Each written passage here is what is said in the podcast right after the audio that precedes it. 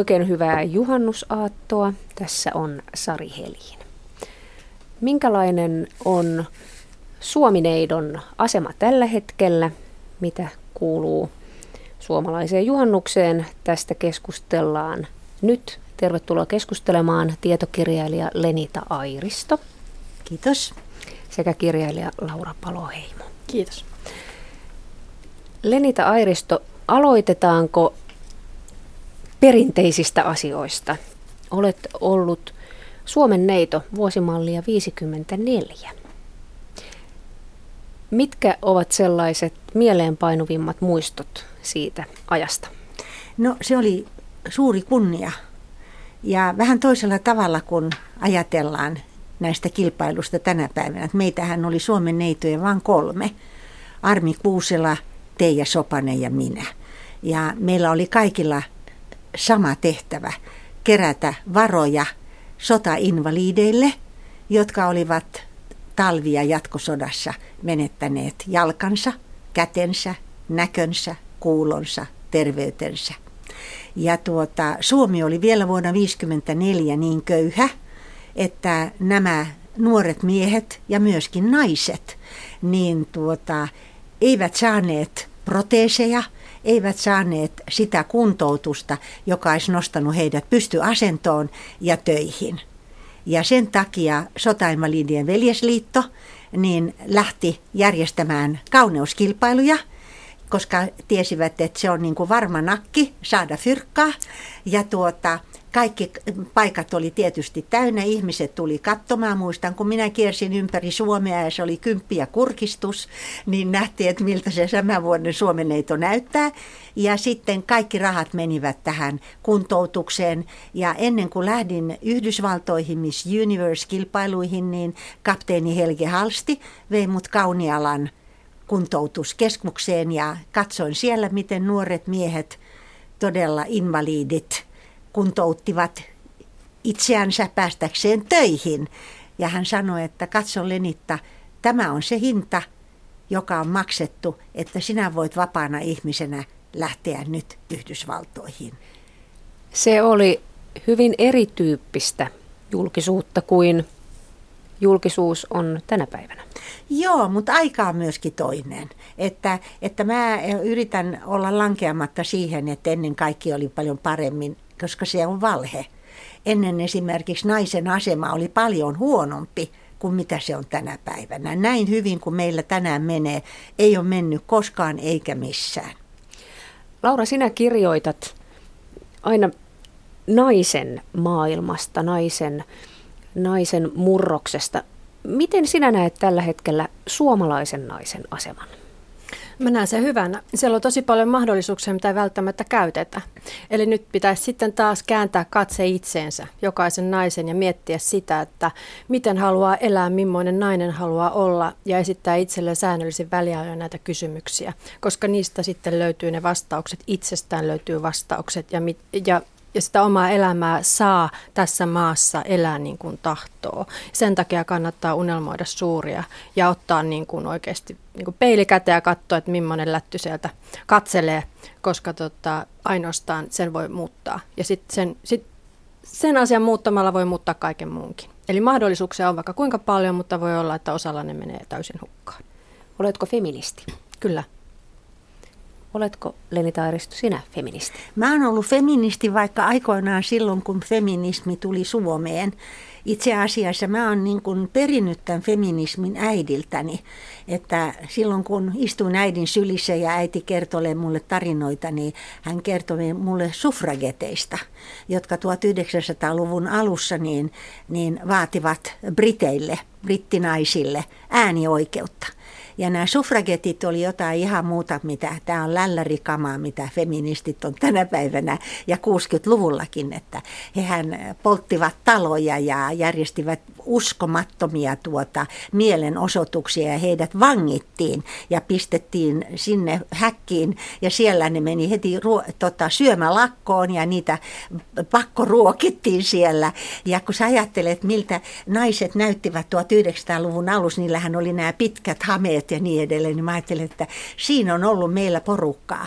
Ja mitä he halusivat? He halusivat, että naiset saavat äänioikeuden. Tämä oli heidän ainoa pyrkimyksensä. Ja sitten äänioikeus tuli heille vuonna 1928.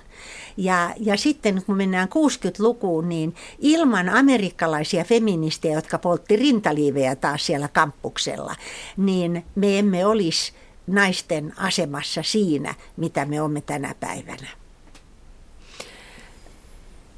Ottaako suomalainen nainen ne mahdollisuudet käsiinsä, jotka täällä eittämättä ovat? Kyllä ja ei, että tämä ruikutus on kyllä mua siis ny- nyppinyt aivan hirveästi ja se on tämä, ja mä oon kyllä iloinen tästä Laurasta, että hän kirjoittaa kirjoja, jossa hän kertoo kasvutarinasta. Ja se on äärimmäisen tärkeä, koska maailman kirjallisuudessa, kun katsotaan näitä klassikkoja, varsinkin ranskalaisia klassikkoja, niin nainen on aina uhri että siis kun nainen uhrautuu, niin hän tulee sen kautta sankariksi. Ja, ja nainen samaistuu myöskin todellisessa elämässä enemmän uhriin, ja miehet on ne voittajat. Ja, tuota, ja tämä täytyy saada pois, koska tota, naisen täytyy kehittää tämä oma identiteetti, koska nyt niin kuin miehen, miten hän vaikuttaa, niin se on normi. Ja kun nainen poikkeaa siitä, niin, niin se ärsyttää.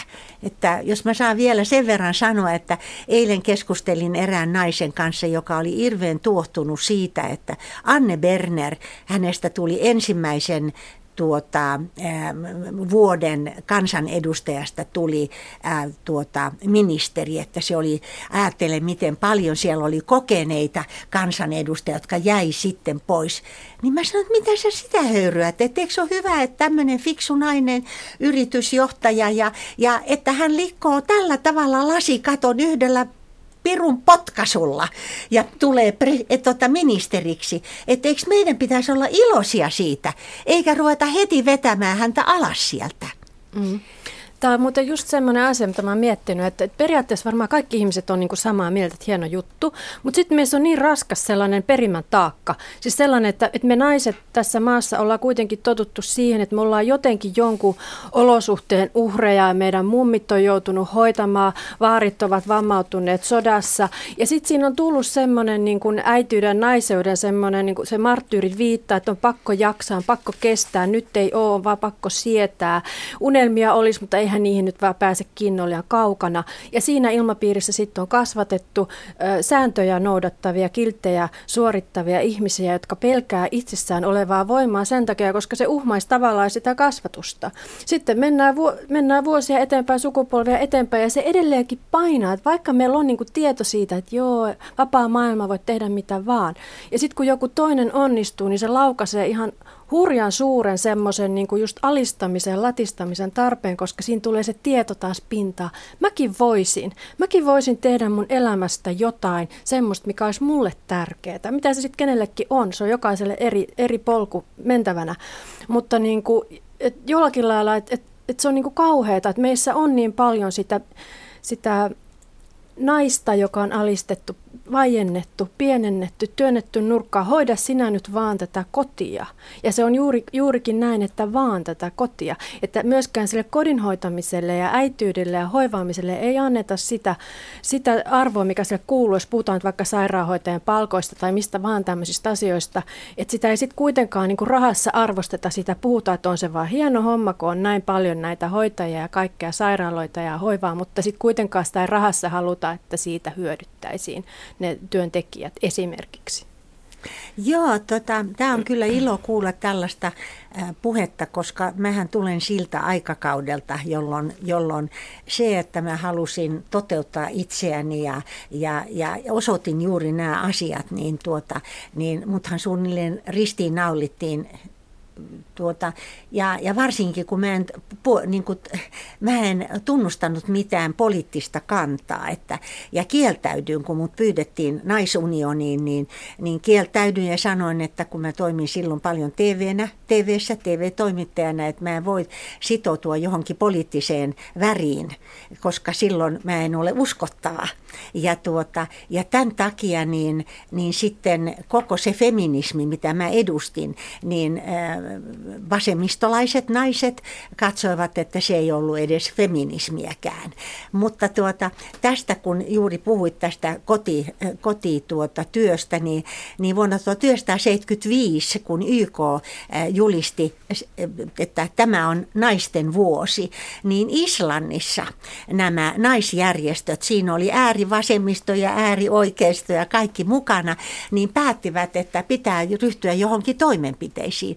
Ja ne päätti, siellä oli tämmöiset hyvin radikaali, joka nimitti itseänsä punasukiksi. Nämä punasukat sitten ehdotti kaikille Islannin naisille, että mennään lakkoon että yksi päivä niin kaikki naiset Islannissa menee lakkoon ja tuota, se oli aivan käsittämätön juttu. Ne todella meni lakkoon. 90 prosenttia naisista, jotkut vätykset jäivät tietysti keittää puuroa, mutta 90 prosenttia siitä.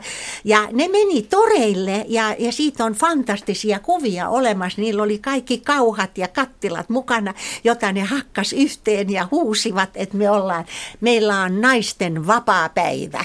Ja, tuota, ja sitten kun mä olin Islannissa ja kattelin just näitä kuvia ja ajattelin, että reippaita naisia, niin 30 vuotta myöhemmin vuonna 2005, niin sitten ne oli järjestäytyneet taas uudestaan nämä naiset. Ja nyt ne teki niin, että, että kun ne meni duuniin, siis kodin ulkopuolelle, niin kello 14, oliko se nyt kello 14.15, ne häipy himaan ja sanoi, että me ollaan nyt tehty työtä niin kauan, kun me on saatu samat palkka kuin miehet.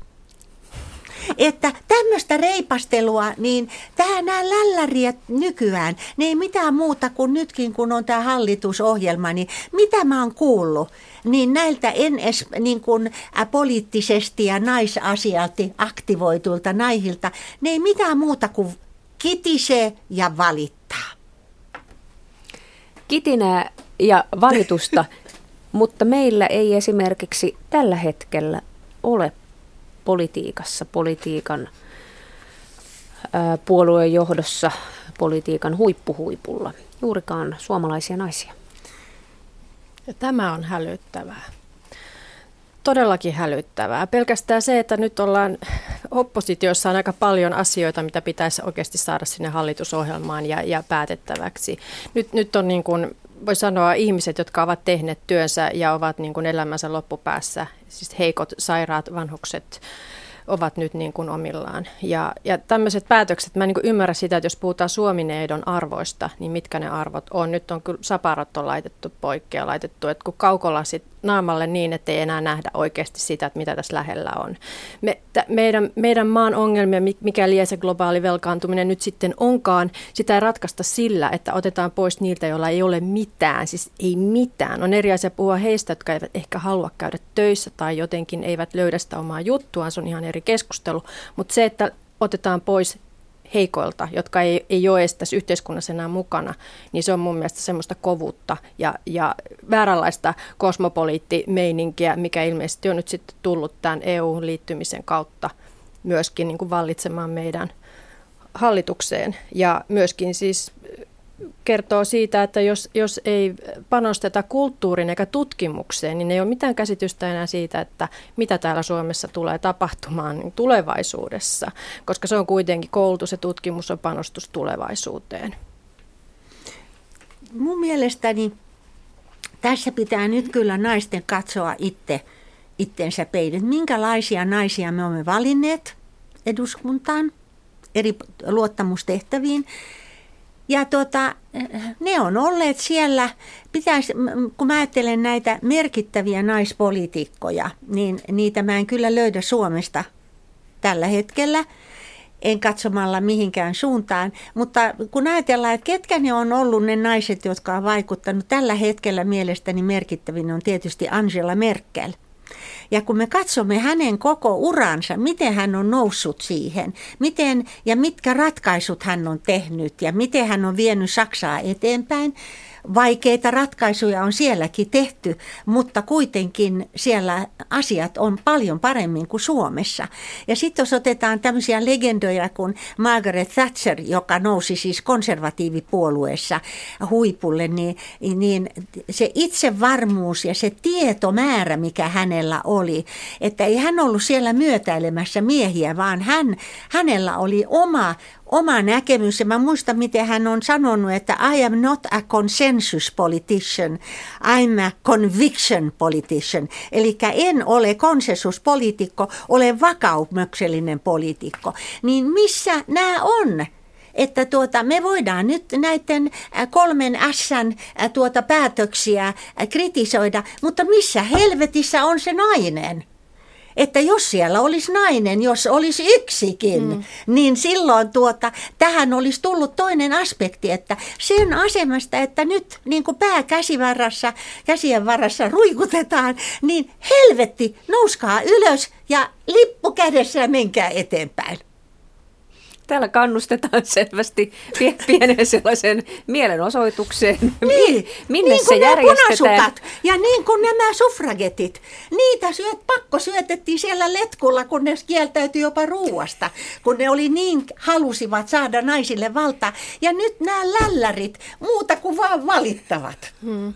Joo, ja tässä, on, niin, ja tässä on nyt vaarassa se, että esimerkiksi nyt kulttuuritekijänä mua huolestuttaa todella paljon sellaiset asiat, esimerkiksi, että menee kuntatasolle tämmöiset asiat, että päätetään, että onko tyyli kirjastoja, mitä, onko, onko siellä ammattitaitoista kirjastoväkeä, lakkautetaanko kirjasto, tämmöisiä asioita voidaan kohta päättää mahdollisesti kuntatasolla. Nythän, nythän vaan maalaillaan tietenkin, nyt tulee näitä harmaita pilviä, po- poutapilviä eteen. Nythän on kaikki kauhuskenaariot edessä, ihmisiä pelotellaan, koko ajan sitä vaan lietsotaan. Mutta siis pahin tilanne on se, että että tota, se, mikä meillä on ollut luksusta, sanotaan nyt kirjasto ja lukeminen ja tieto, se, että jokaisella suomalaisella lukutaitoisella ihmisellä, joka on saanut käydä peruskoulunsa ilman, että siitä on tarvinnut mitään maksaa, mutta kuin tietenkin verorahoissa. Yliopisto myöskin. Kyllä, niin yksi, kaksi meillä sitten me ollaan totuttu näihin asioihin, että meillä on kirjasto, meillä on upeat kirjastot, minä hankitaan niitä kirjoja monipuolisesti, kaikkea erilaista ki-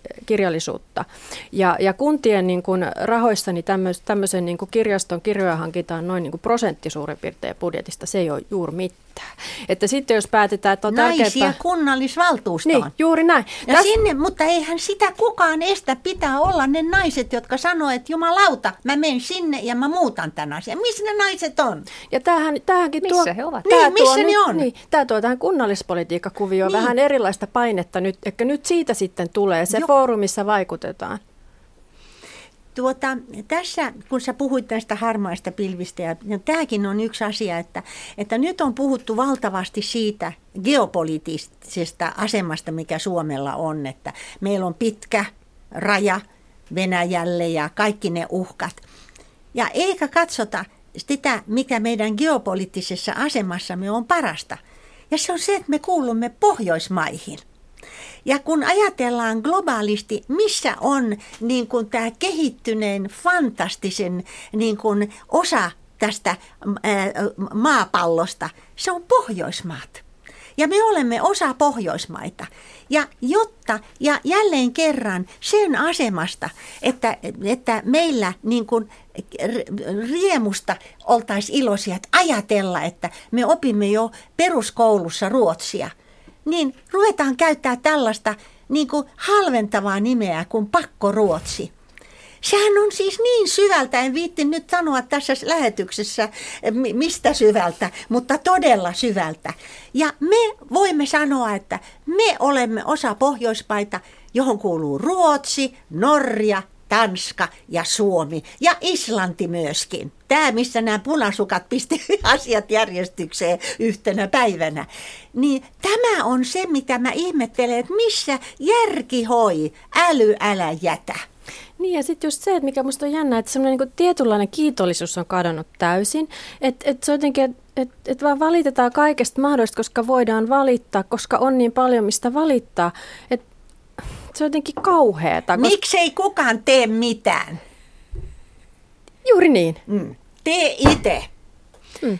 Onko, nyt, onko nyt sitten näin, että, että tämä Suomineidon geopoliittinen asema suuren Venäjän vieressä ei olekaan niin suuri vaara kuin se on näyttänyt otsikoiden mukaan viime aikoina olevan. Venäjä on siellä. Mulla on paljon hyviä ystäviä Venäjällä, nimenomaan taiteilijoita, uskomattomia tyyppejä, joita arvostan suuresti. Ja tuota, ja tuota, valtarakenneet tulevat ja menevät ja murtuvat. Munkin aikana on kuule muurit murtunut ja neukkulat romahtanut ja niin edelleen.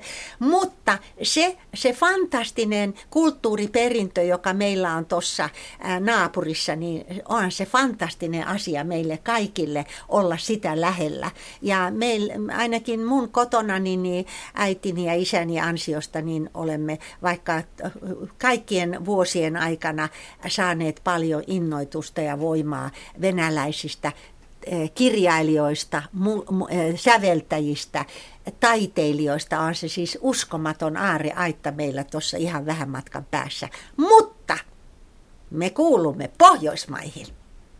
Ja se on jotakin. Mm. Että kun mä joka on lapsesta lähtien kiertänyt ympäri maailmaa, niin minä aina sanon, että, että I come from Finland – it's one of the Nordic countries. Ja kaikki sanovat, Herra Jumala, teillähän on siis aivan edistyksellinen ja fantastinen maailman kolkka. Ettei tarvitse kun seurata ää, tuota CNN tai BBCn uutisia, niin sieltä tulee melkein päivittäin se, että miten hieno kolkka Nordic countries, Pohjoismaat on.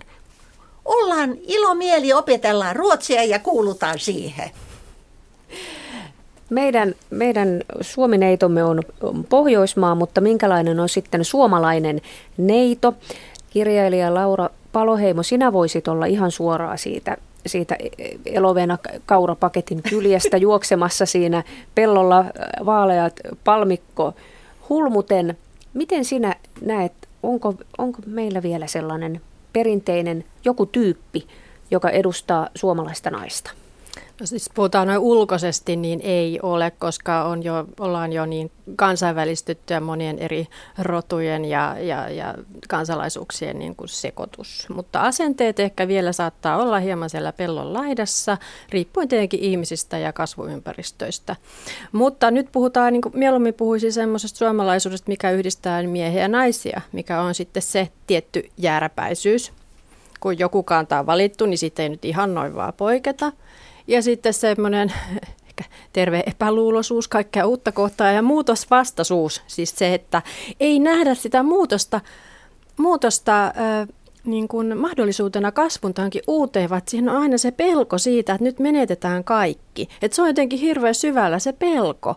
Ja mä taas on omassa elämässäni jotenkin yrittänyt niin kuin mä oon aina elänyt semmoisessa epävarmuudessa. Mä oon aina tehnyt keikkatöitä ja aina jotenkin itsestäni jotenkin tuottanut asioita ja se on ollut se mun leipätyö niin kuin yli 17-vuotiaasta asti. Niin tuota, mä jotenkin vaan aina, että tulee joku uusi juttu, sitten tulee joku uusi juttu, semmoinen niin tietty luottamus siihen, että kyllä aina jotenkin klaaraa. Niin sitten mun on niin kuin kauhean vaikea aina välillä olla sitten ihmisten kanssa, jotka on kiinni siinä, että no mitä sä saatte semmoista kuukausipalkkaa kirjailijana, mitä sitä nyt sitten näin, onko semmoinen kymmenen kirjasopimus ja miten sitä, mutta ei mulle tietoa mistä. En mä tiedä, että tuleeko mieleen yhtään ainuttakaan kirjaidea, mä en tiedä ollenkaan, miten tässä käy. Mutta katsotaan nyt päivä kerrallaan. Että jollakin lailla, että, että mikä se semmoinen iso pelko on, että se jo, jollain lailla niin jäädyttää ihmisiä kuitenkin, että vähän peloissa ja varuillaan kaikesta. Ja sitten niin kuin pikkusen ehkä kateellisia niille, jotka ottaa niitä askelia. Ja sitten katsotaan mieluummin, että se epäonnistus kuin onnistuisi. Että se, se on niin kuin hirveän syvällä siellä.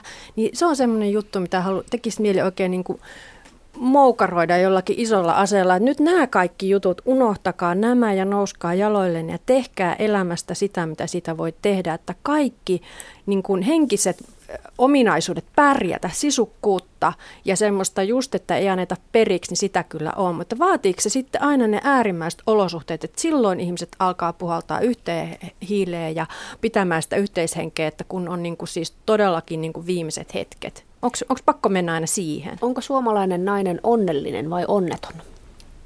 No sitä on vähän vaikea sanoa tälleen niin kuin yleistäen koska joukossamme on varmasti ihmiset, jotka ovat kovin onnellisia elämäänsä, elävät juuri sitä, mitä haluavat elää. Heillä on perusperhe, työpaikka tai ei ole työpaikkaa, mutta ovat rauhassa itsensä kanssa omien valintojensa kanssa. Ja silloinhan sehän on onnen määrite jollakin lailla. Että on sellainen harmonia taju, että tässä on hyvä olla, ei tavoittele mitään muuta. Varmasti on todella paljon ihmiset, jotka ovat onnettomia, surullisia ja pettyneitä, jotka ovat ehkä odottaneet elämältään jotain muuta. Ja nyt puhutaan sitten vähän semmoinen passiivisessa merkityksessä niin, että odottaa, että joku muu antaisi jotain että ei löydä itsestään niitä voimavaroja lähteä etsimään niitä asioita sieltä maailmasta, missä elää, vaan niin kuin ikään kuin vähän odotellaan ja pikkuhiljaa se tyytymättömyys kasvaa. Ja myöskin masennus ja, ja kaikki muut asiat, mitä sen mukana seuraa, että se on sellaista patoutunutta raivoa.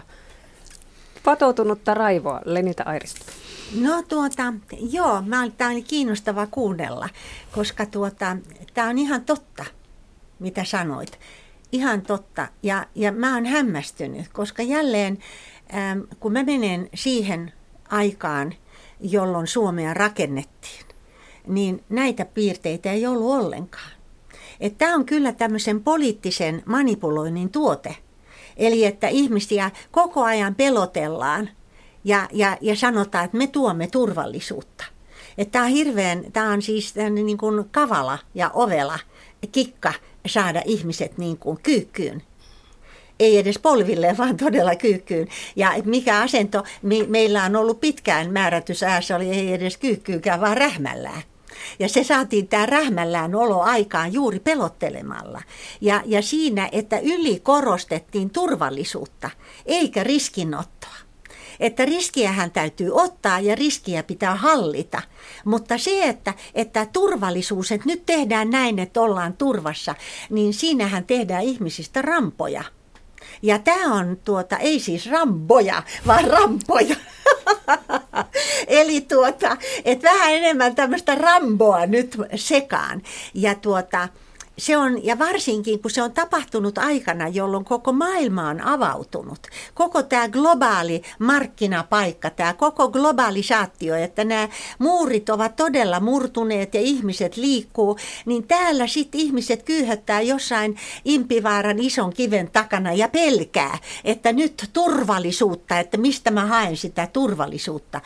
Ja koko elämä menee tämän turvallisuuden hakemisen myötä että tämä on kyllä poliittisen manipuloinnin tulos, eikä tämä kuulu suomalaisen perusolemukseen ollenkaan, koska mä oon elänyt sen ajan, jolloin tuota Suomi äärimmäisissä olosuhteissa usko itseensä. Kukaan muu ei uskonut Nämä miehet, menkää tuonne Hämeenlinnan tykkimuseoon, kehdottaisin kaikkia, joilla on lapsia, jotka ymmärtää, ja, ja, ja sinä viet tämän pienen poikasi sinne, ja sanot, että tässä sä näet, siellä on tämmöinen fantastinen tuota, multimediaesitys, jonne Lipponen vei Jöran Perssonin aikoinaan.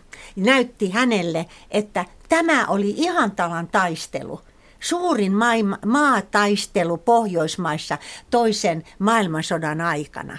Ja katsot niitä nuoria miehiä, jotka on laihemmista laihempia, ei ole möhömahaa eikä kuule tuota, ää, mitään. Lihaa, on vaan valtava niin kuin, voiton tahto – ei mitään sotahulluutta, vaan rakkautta omaan isämaahan, rakkautta vapauteen, rakkautta itsemääräämisoikeuteen. Ja siinä mentiin ja se on siis aivan järkyttävä se, se koko tilanne, kun muistetaan, että 150 puna-armeijan ää, sotilasta oli suomalaisia vastassa. Ja sitten tämä metsä, joka taistelun alussa oli metsä ja taistelun lopussa ei ollut puuta, enää pystyssä.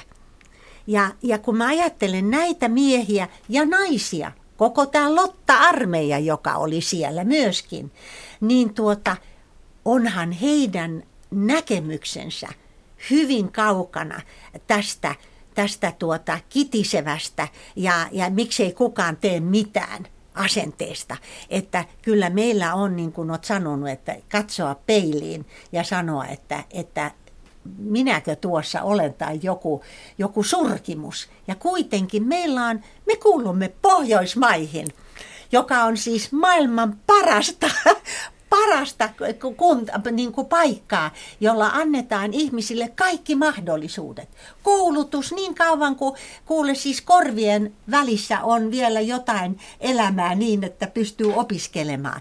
Niin mitä helvettiä tässä valitetaan? Ja varsinkin naiset, nouskaa ylös ja tehkää jotakin. Juuri näin. Hyvä Lenita. Niin. Mennään hetkeksi yhteiseen Eurooppaamme. Me olemme, kuten Lenitakin on sanonut monta kertaa, nyt olemme osa Pohjoismaita ja siitä ylpeitä. Ja sitten me olemme Euroopassa. Niin. Miten meidän asemamme Euroopassa ja maailmassa tästä tulee kehittymään? Joo, kun ajatellaan aikoinaan silloin, kun Suomi tuli itsenäiseksi, niin, tuota, niin eh, maailmassa oli kai kaksi miljardia ihmistä. Ja nyt kun Suomi täyttää sata vuotta, niin maailmassa on kai jotain kahdeksan miljardia. Ja se kasvu tapahtuu nimenomaan näissä Aasian maissa, näissä kehittyvissä maissa. Ja, tuota, ja Euroopan merkitys koko ajan pienenee. Että, että, että siis jos me emme kuulu johonkin, niin kuin, jos, me emme, jos me emme pysty yhteistyöhön, sanotaan näin, niin tuota, mehän surkastumme täysin täällä. Ei meillä ole mitään että tuota, mähän olen siis täysin rinnoin sekä EUn että euron kannattaja, koska mä vaan näen sen liikennaisena koko elämäni liikkuessa maailmalla. Myyt, mä oon myynyt suomalaisia tuotteita ja mun, mun asiakkaat on ollut Suomen suurimmat yritykset, joiden tuotteista mä oon tehnyt promoottioita ympäri maailmaa. Että me olemme pieni kansa ja pieni maa – Pohjoismaatkin on pienet. Eurooppa on pieni, mutta kun me kaikki toimimme yhdessä, niin meillä on tämän kaiken tietomme ja taitomme ja historiamme takia valtavat mahdollisuudet. Mutta ainoa on yhteistyö. Kyllä näin on. Ja sitten se, mikä on tosi tärkeää nyt muistaa tässä, että vaikka me ollaan sulauduttu Eurooppaan näin, niin just säilyttää tämä oma identiteetti maana, kansana, muistaa historia. Mä oon syntynyt 70-luvun alussa, mulla vielä oli isovanhemmat, jotka pystyvät muistelemaan sota-aikoja. Tähän se sitten niin kuin suurin piirtein katkee. Seuraavat sukupolvet mun jälkeen eivät tiedä niistä mitään.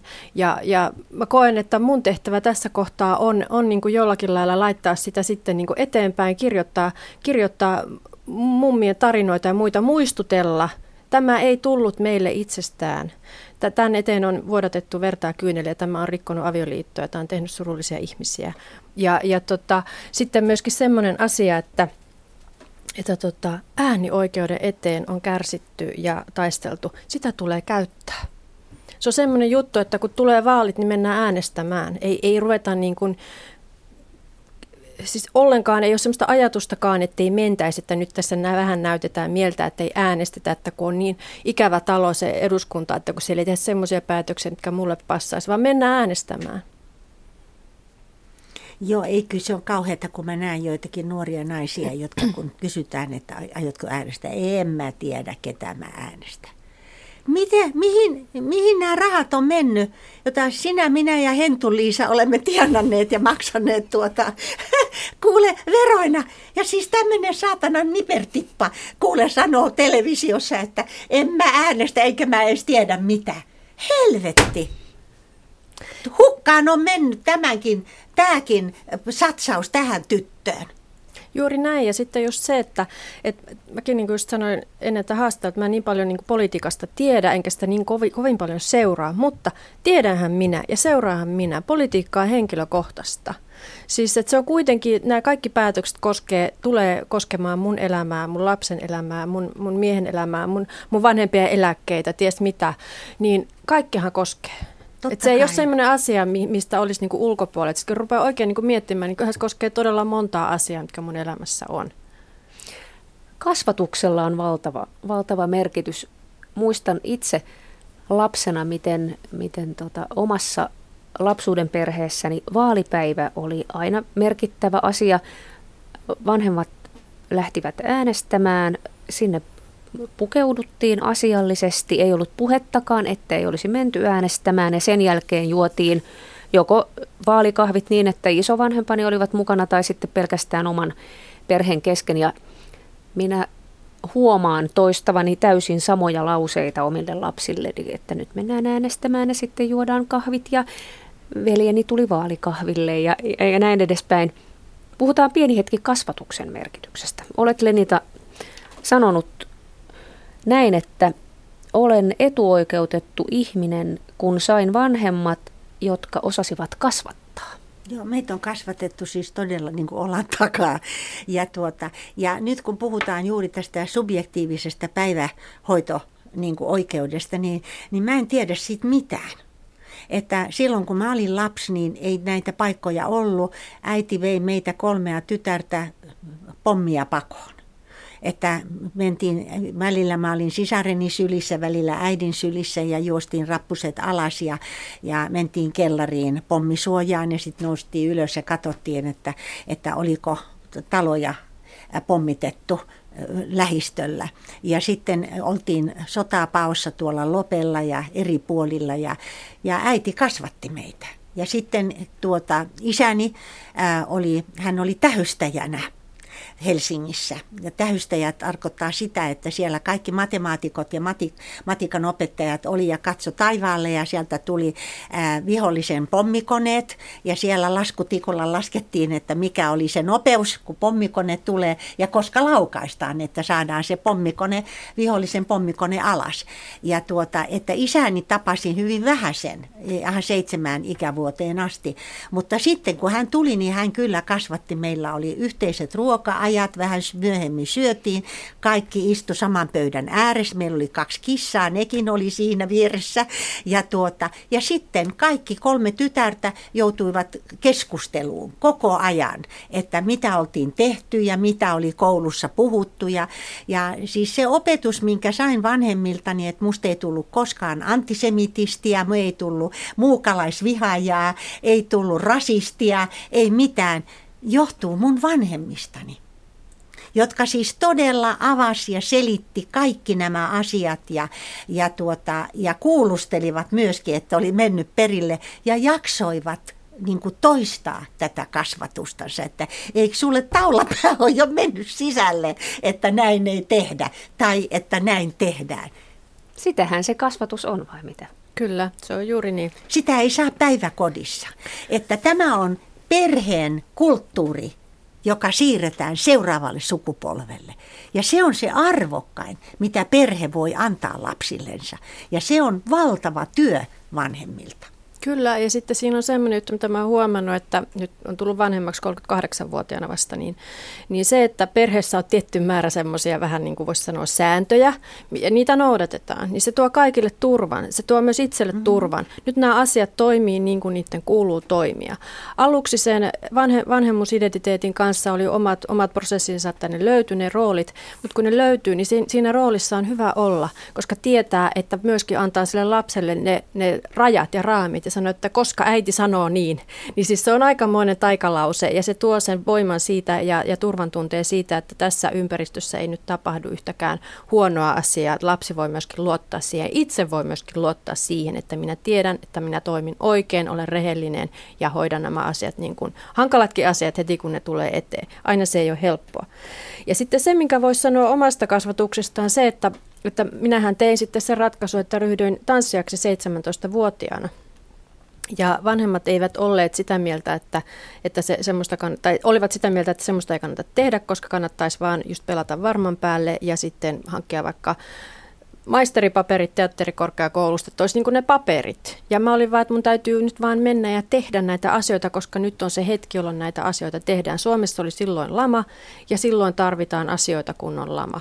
Ja tota, sitten me perustettiin Step Up silloin ja, ja se kannatti. Se on nyt 25-vuotias tanssiryhmä ja tanssikoulu ja siitä se sitten lähti. Ja oikeastaan niin kuin se op, sitten kun me käytiin tämä painimatsi kotona, että voiko vaan noin vaan ryhtyä joksikin, on, onko siinä laitaa, niin, niin mä todistin, joka hetki mä todistin, joka ikinen esiintyminen oli todiste siitä, että mä pärjään. Joka ikinen TV-työ, mitä tahansa tuli, niin se oli multa vähän niin kuin semmoinen post-it note kotiin, että hei kattokaa mä pärjään, mä osaan tehdä tämän, kyllä mä pärjään. Te voitte luottaa, te voitte rauhoittua siihen, että mä oon riittävän vahva, mä pystyn kantamaan tämän päätöksen. Eli toisin sanoen mulle annettiin vastuuta, mulle annettiin vapaus. Nämä kaksi asiaa kuuluu aina yhteen. Ja nyt me menemme vastuun ja vapauden kautta tähän pohjoismaalaiseen, koska olemme Pohjoismaa, ää, juhannusperinteeseen, johon kuuluu muutamia asioita. Käsiteltäisiinkö ihan ensimmäisenä se juhannusjuopumus? Sehän on sellainen hyvin vahva yöttömän yön perinne. Aiotteko te juopua juhannuksena, Lenita? Ei, hän, hän on ihan Dorkaa, herran pieksut sentä ei tulisi mieleenkään. Tämäkin tulee ihan meidän kotikasvatuksesta, että, että ihmiset saa tehdä mitä ne haluaa, mutta meidän perheessä ei tällaista tehdä. Et se oli, tämä on niin kuin nämä asiat, jotka on taottu mun päähäni erittäin selkeästi. Ja, tuota, ja, ja yleensäkin koko juopuminen, että, että mä en, mä en näe siinä. Se on ihminen, joka, joka siis juo juodaksi, siis niin kuin juopu, tullakseen humalaan, sanotaan näin, niin hänen tämä niin kuin, mä koen, että tällä ihmisellä on olematon tai erittäin kapea sektori nautintoja, joista siis tämä juopuminen on ehkä useasti se ainoa kun maailma on täynnä ihania asioita, mistä sä voit nauttia.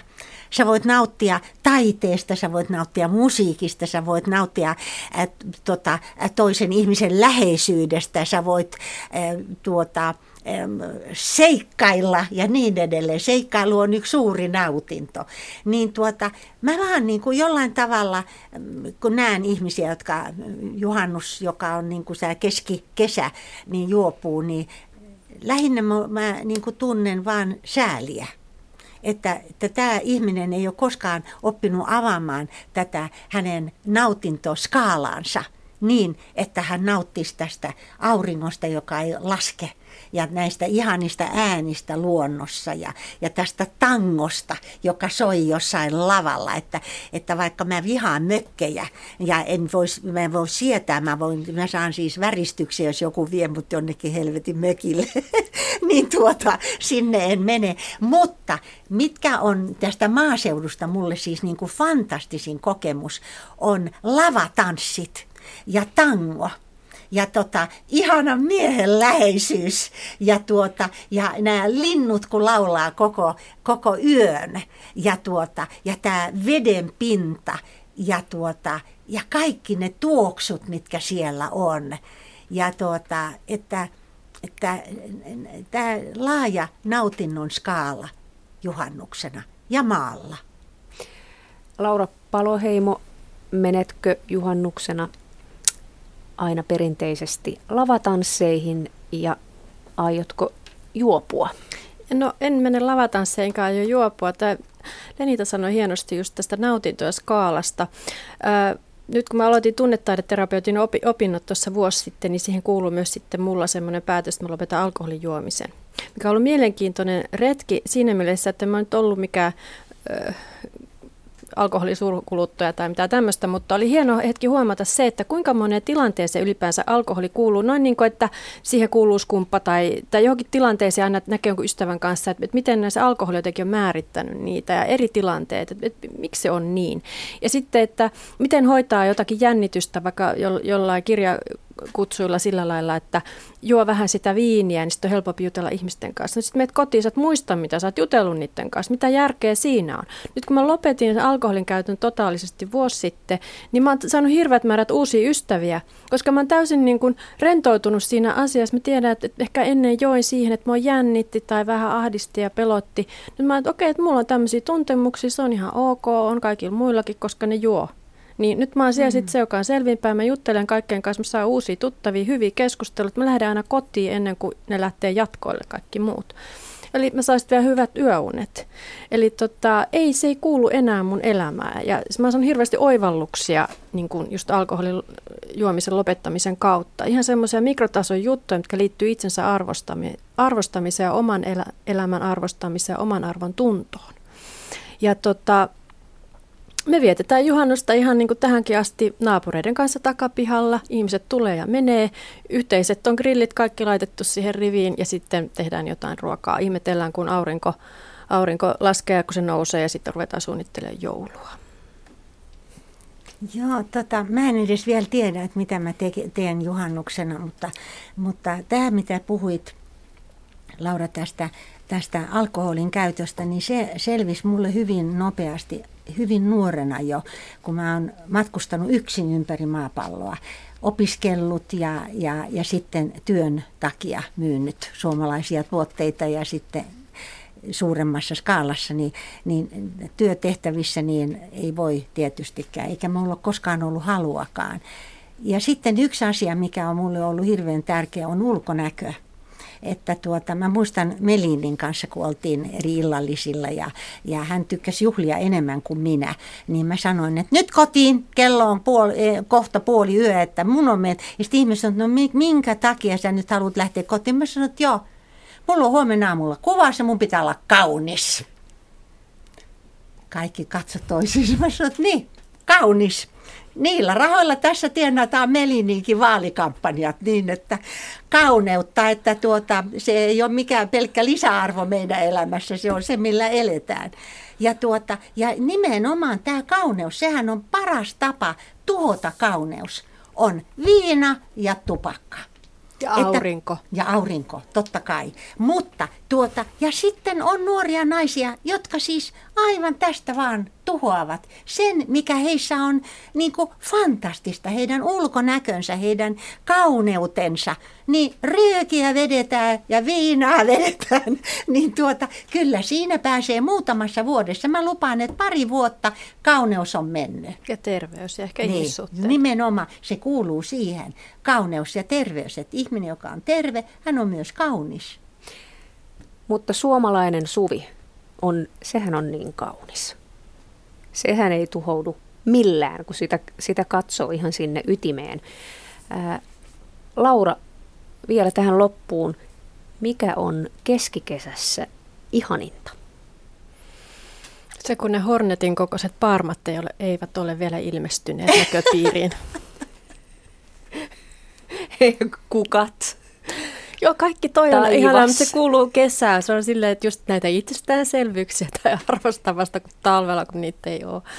Tota, kaikkihan on ihanaa. Mä rakastan lähteä aamulla ajelemaan keskustaa tota, kirpputorille ja juomaan kauppatorille kahvia ja ihan tämmöiset pikkujutut. Se on hauskaa. Ihmisin törmäily kaupungilla. Kaikki liikkuu kesällä jotenkin häkellyttävän spontaaneja, halailee ja on kiinnostuneita toistensa kuulumisista jotenkin huolettomia. Se on hirveän kivaa, kun se tapahtuu niin harvoin. Lenita Airisto, mikä on Suomen suvessa ihaninta?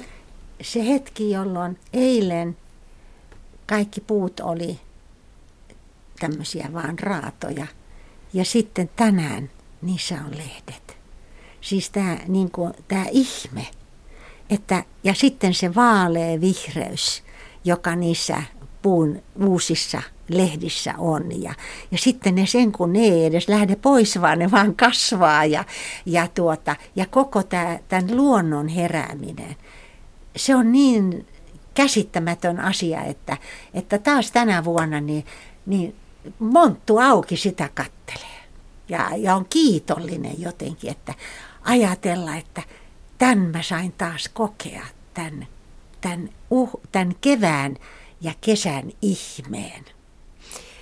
Ja tämä keskustelu, tämän me saimme kokea.